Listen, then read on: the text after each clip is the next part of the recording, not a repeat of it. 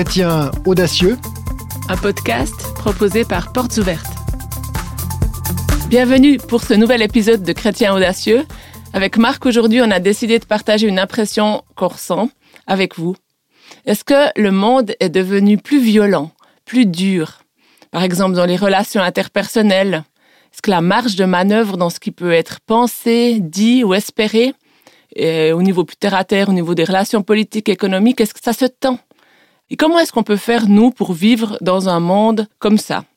Alors, on se tourne, comme à notre habitude, vers les chrétiens les plus persécutés, qui connaissent cette violence, ces pressions. Et on va découvrir quelques leçons, les exemples tirés de leur expérience. Oui, nos frères et sœurs de l'Église persécutée, ils vivent sous la menace de la violence, parfois de manière quotidienne. Et puis, certains même portent des cicatrices, des blessures qui prouvent ça. Alors, voilà ce qu'eux en disent et ce qu'ils nous apprennent. Alors, premièrement, quelque chose qui vient de leur expérience, toujours rendre grâce.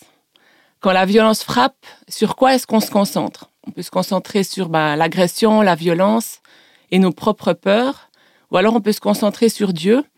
Et puis, dans la Bible, dans 1 Thessaloniciens 5:18, Paul écrit « Remerciez en toutes circonstances, car telle est la volonté de Dieu pour vous en Jésus-Christ. » Même face au mal, lorsqu'il se déchaîne, la Bible nous invite à remercier Dieu.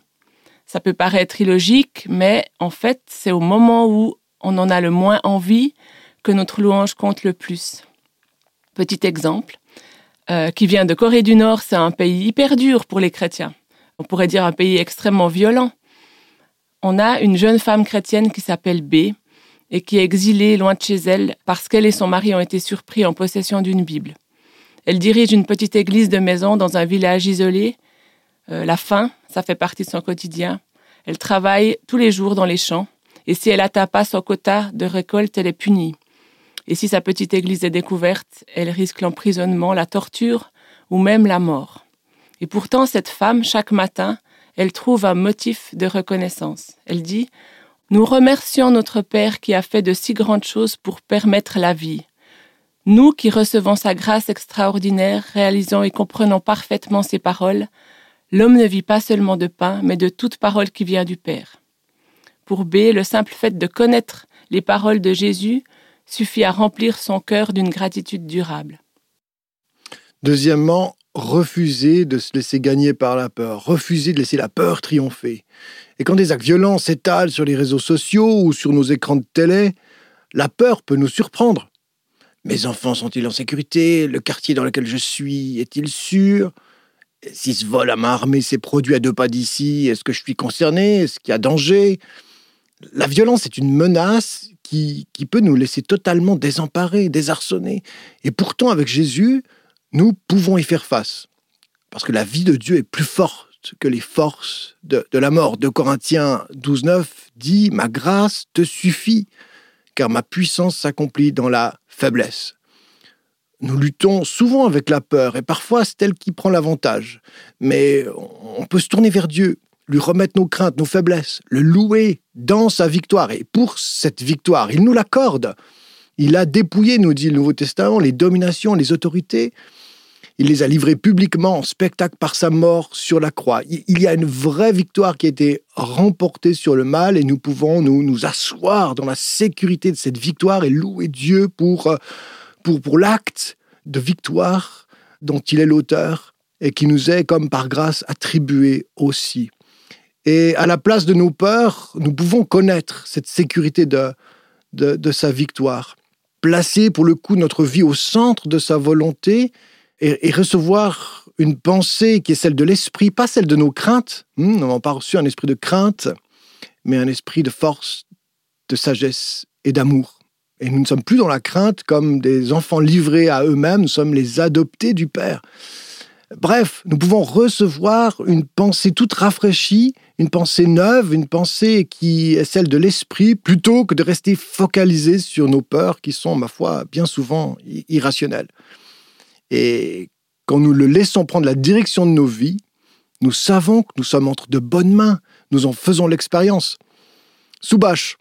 Subhash, c'est un jeune chrétien en Inde. Il a été jeté en prison simplement à cause de sa foi. Et dans ce pays, les fausses accusations contre les chrétiens sont monnaie courante. C'est un moyen facile de les terroriser, un moyen facile pour les non-croyants, ou pour les hindous en place dans ce régime politique nationaliste, hindouiste, de faire taire ceux qui pensent autrement. Et en prison, il risquait jusqu'à 3 ans derrière les barreaux. Subhash a décidé d'exercer son ministère malgré tout. Il a continué à faire preuve de courage. Il n'a pas laissé la peur l'envahir. Au contraire, il a laissé Dieu agir à travers lui.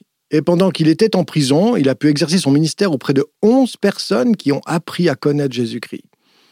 La peur, l'anxiété ou la panique peuvent être terrorisantes, hypnotisantes. Mais quand nous nous abandonnons à Dieu, nous trouvons une paix qui n'est pas de ce monde et nous poursuivons notre course. C'est vrai. Moi, j'aimerais vous partager une autre piste utilisée par les chrétiens persécutés face à la violence de leur contexte, c'est s'en remettre à Dieu. Sur qui ou sur quoi est-ce qu'on compte pour nous sauver dans ces situations-là ? Nos propres forces, je ne sais pas, notre argent, la politique qui devrait stabiliser les choses. On sait que tout ce qu'on connaît et tout ce qu'on possède aujourd'hui, ça se terminera un jour. Et quand on met notre confiance en Dieu, c'est comme ça que nous posons les premières pierres d'une fondation solide pour notre vie. Ça nous aide aussi par rapport à nos peurs, justement. Et si ceci arrivait, et si cela arrivait. Pour faire taire ces voix, on peut les remplacer par ce que Jésus nous dit. « Je vous laisse la paix, je vous donne ma paix. Je ne vous donne pas comme le monde donne. Ne laissez pas vos cœurs se troubler et n'ayez pas peur. » Cette paix dont on parle, c'est une paix qui est parfaite, comme tu disais avant. Ça peut calmer notre esprit, ça peut calmer notre âme. Oui, c'est le vrai miracle de la présence de Dieu dans nos vies en général. Écouter son calme, recevoir cette paix tranquille, être construit dans la foi parce que l'Esprit de Dieu fait ces choses en nous. On ne sait pas ce qui nous attend, mais dire simplement dans la foi, tranquille, je décide de m'accrocher à Jésus, prier sincèrement en levant les yeux vers Dieu, pencher notre oreille comme sur les lèvres de Dieu lui-même pour entendre sa voix, hein, s'approcher du trône, de la grâce, écouter l'Esprit. Et puis, parfois, il n'y a même pas besoin d'efforts ou de grandes prières ou d'aller comme dans la présence de Dieu. L'Esprit Saint est tellement intime et tellement personnel, il est tellement réel et tellement présent que lui-même prend les devants et nous susurre la bonne direction. Mais parfois, il nous faut, c'est vrai, nous prendre par le collet et aller prier avec force dans toute notre fragilité, prier de tout notre cœur dans nos manques de foi, ou avec une foi parfois brisée, ou parfois, Dieu merci, totale et très, très forte. Bref, tout dire à Jésus. Et c'est là qu'on découvre à chaque fois le miracle de sa présence, et le miracle de cette vie de prière qui nous est donnée et qui change tout. Les circonstances peuvent être difficiles, mais la Bible nous invite à faire le pas du courage. Et le pas du courage, c'est déjà prier, mais après la prière, il vient l'action forte du relèvement de la foi, de la force que donne l'Esprit Saint à travers la prière ou dans la prière. Nous pouvons ensuite alors faire le pas du courage. La tentation de fuir les défis de la vie chrétienne et de nous accrocher à ce qu'on voit, à ce qu'on sait ou à ce qu'on possède, cette tentation, elle est parfois forte. Dans 1 Corinthiens 16:13, Paul écrit à l'église de Corinthe, qui vivait dans une culture comparable à la nôtre, hédoniste et imprévisible. Nous, c'est aussi ces choses-là qui nous guettent. L'imprévisibilité des besoins qui s'offrent à nous, des offres, de nouvelles assouvissements de besoins inutiles, mais qu'on nous tend comme ça à coup de publicité. Paul écrit « Soyez sur vos gardes ». Tenez ferme dans la foi, soyez courageux, soyez forts. Et la question qu'on peut se poser, c'est est-ce qu'on vit cet impératif ? Est-ce qu'on vit des vies de foi, courageusement, avec force ? Trop facile de craindre la violence, mais bien d'autres choses encore. Craindre à tel point qu'on hésite même à faire l'effort de la prière, du courage, et puis du témoignage. Sortir de nous-mêmes, sortir pour aller à la rencontre des autres, sortir de chez nous. Mais Dieu nous ordonne et nous donne d'être forts et courageux. Oui, nous, à l'intérieur de nos maisons, à l'intérieur de nos réalités peut-être confortables, il y a ce challenge de sortir, avoir du courage. Et puis, on peut peut-être alimenter ce courage par des exemples où, il y a plus de confort, il n'y a plus de... la tentation, en tout cas, de rester dans l'immobilité, parce que l'immobilité, elle apporte peut-être même la mort. Hein. L'exemple que je voulais partager avec vous, il vient d'Afghanistan, et puis on est dans ce contexte des talibans qui arrivent, et puis qui disent, bon, les filles de 6e année ou plus, pour vous, l'école, c'est terminé. Et puis, dans ce contexte-là, on a une institutrice chrétienne. Elle s'appelle Fazila, et elle n'accepte pas ce décret qui paralyse tout ce qu'elle a construit, tout ce qu'elle est. Donc elle défie les talibans. Elle sait qu'elle risque sa vie si elle est arrêtée. Alors elle fuit avec ses nièces, ses neveux et 7 de ses élèves. Elle continue de leur faire l'école dans un contexte qui est difficile en tant que réfugiée dans un pays étranger. Ça demande de la force, ça demande du courage. Après le statu quo, qu'est-ce qu'il lui aurait amené? Mais quand on lui demande de dire d'où vient la force qu'elle a eue d'abandonner tout ce qu'elle a connu. Elle dit, ben oui, c'est le ciel, c'est Dieu qui me donne cette force-là. Avec des témoignages comme celui de Fazila, on se rend compte qu'il y a un deuil important à faire, celui de ce qu'on a perdu. Mais ce deuil amène à la vie. Dieu voit le chagrin, il reste à nos côtés, il éponge notre chagrin, il le prend même sur lui, il a souffert lui aussi. Le Père a... connu le deuil, on pourrait dire, alors 3 jours durant, le fils est ressuscité à la va-vite, hein, c'est pas un long deuil, mais enfin le père a souffert sûrement de l'agonie de son fils à la croix, il compatit avec nos deuils aussi. Et peut-être que nous ne sommes pas aujourd'hui en Suisse dans une culture qui excelle dans l'art du deuil. Au contraire, on essaye de surmonter nos émotions aussi vite que possible. Parce que le but, c'est pouvoir rapidement redresser la barre, reprendre nos activités comme avant. Et pourtant, quand la violence, mais quand on parle de violence, on parle, de coups quand on pense aux chrétiens persécutés, mais on pense ici peut-être à des événements difficiles, des réactions, des paroles blessantes. On est tous heurtés par une chose ou par une autre à un moment de nos vies, et ça a un impact. Cette violence, parfois même terrible évidemment, Dieu nous dit d'en faire le deuil. Il nous faut faire le deuil du coup reçu. Et dans Matthieu 11, 28, Jésus dit « Venez à moi, vous tous qui êtes fatigués et chargés, je vous donnerai du repos. » Jésus n'a pas dit « Venez à moi pour que je vous soigne le plus vite possible. Allez, hop, on remonte à cheval dans l'heure qui vient. » Oh, parfois, c'est le miracle d'une grâce incroyable, mais Jésus dit « En moi, vous trouverez le repos. » Et le deuil fait partie de ce processus de guérison qui est larme, mais qui est repos et qui guérit. Dieu nous voit. Il sait ce qu'on porte et il sait qu'on a besoin d'être déchargé, qu'on a besoin d'être consolé.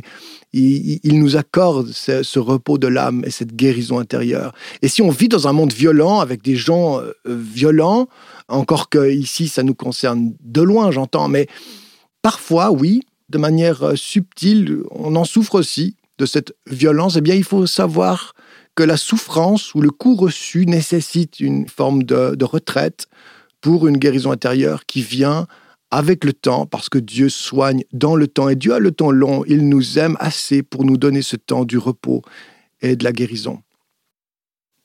C'est vrai qu'avec le temps, je pense que le pardon peut changer aussi notre vision sur les choses.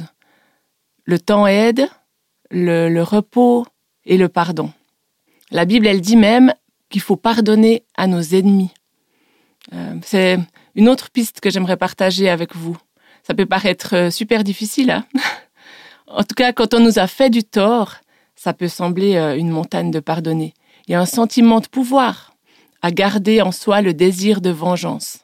Et pourtant, Jésus dit dans Matthieu 5, 44, « Mais moi, je vous dis d'aimer vos ennemis et de prier pour ceux qui vous persécutent. » Oui, dans ce sens, encore un exemple, celui d'Abda, un chrétien qui vit dans la Corne de l'Afrique, une région où les groupes extrémistes comme Al-Shabaab et bien d'autres, avec les communautés locales et tribales, considèrent les chrétiens comme des traîtres, des infidèles.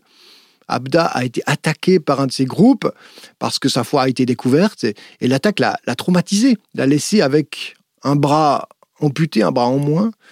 Et pourtant, chose incroyable, fort du pardon dont tu parles, Rebecca, Abda a choisi de rester dans son village. Aujourd'hui encore, il partage ouvertement son témoignage et prêche l'amour plutôt que la haine. Ce qui est incroyable, il parle de son bonheur à lui, le bonheur qu'il a trouvé en Jésus.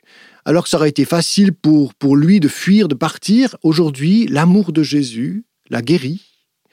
et cet amour le pousse à rester et à en témoigner. Une dernière piste peut-être qu'on peut partager, c'est persévérer. La haine, la persécution, la violence peuvent, c'est vrai, nous arrêter net. Et on s'interroge. Comment quelqu'un a-t-il pu faire subir ça à quelqu'un d'autre ? Comment est-ce possible ? Alors on sait, l'homme est un loup pour l'homme. Enfin, on est désorienté, blessé. La violence, la menace qu'elle représente peuvent être paralysantes, on l'a dit.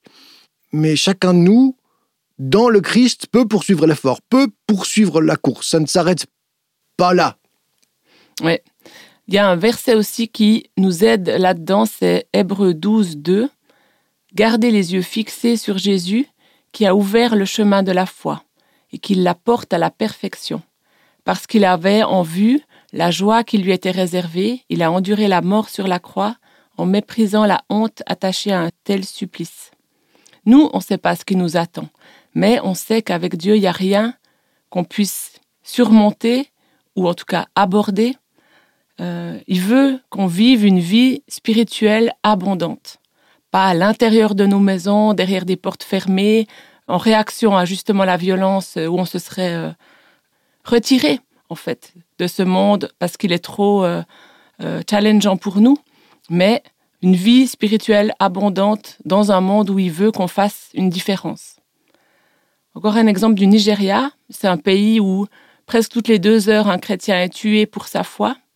Il y a des chrétiens là-bas qui continuent à se rassembler, à sortir, à pratiquer le culte. L'église du pasteur Andrew, elle a été entièrement brûlée par Boko Haram, des militants islamistes violents.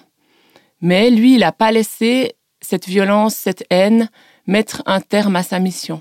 Au lieu de ça, avec sa communauté, il a reconstruit l'église et il continue à s'y voir, y célébrer le culte, à sortir de leur maison et à risquer une nouvelle attaque. Mais ce lieu, c'est maintenant un formidable lieu de restauration, de transformation et qui rayonne encore plus qu'avant de la puissance de l'amour de Dieu. Et ce pasteur y témoigne, après avoir tout perdu, on a réalisé que Dieu est tout ce dont nous avons besoin. Ça nous encourage à persévérer. Oui, Dieu est tout ce dont nous avons besoin. Si seulement ici en Occident, on avait les yeux ouverts sur cette réalité-là, c'est essentiel. Alors, je crois que c'est notre témoignage aussi. Et Dieu merci, on n'a pas besoin de la persécution pour le réaliser. Dieu est vraiment notre essentiel. Mais pour résumer ce qu'on a échafaudé jusque-là, et pour conclure, Rebecca, pour prendre du recul et agir comme chrétien dans ce monde, parfois difficile, parfois violent, on devrait toujours rendre grâce. D'abord, c'est la puissance de la louange. Deuxièmement, refuser de se laisser gagner par la peur, s'en remettre à Dieu, le supplier si nécessaire, pour trouver sa paix et devenir plus courageux. Prendre le temps de faire le deuil pour pardonner en retour et toujours persévérer. Alors, avec Rebecca, on vous souhaite, à vous, nos auditeurs, d'explorer une ou deux de ces approches dans les jours à venir et constater que Dieu est bon. Et si vous avez envie de partager vos expériences, vos réflexions avec nous, alors n'hésitez pas à poster un commentaire. Et si vous voulez découvrir d'autres témoignages de chrétiens courageux, allez faire un tour sur notre site internet portesouvertes.ch et partagez cet épisode à vos amis, ça pourrait les inspirer. On se retrouve très bientôt. Bye.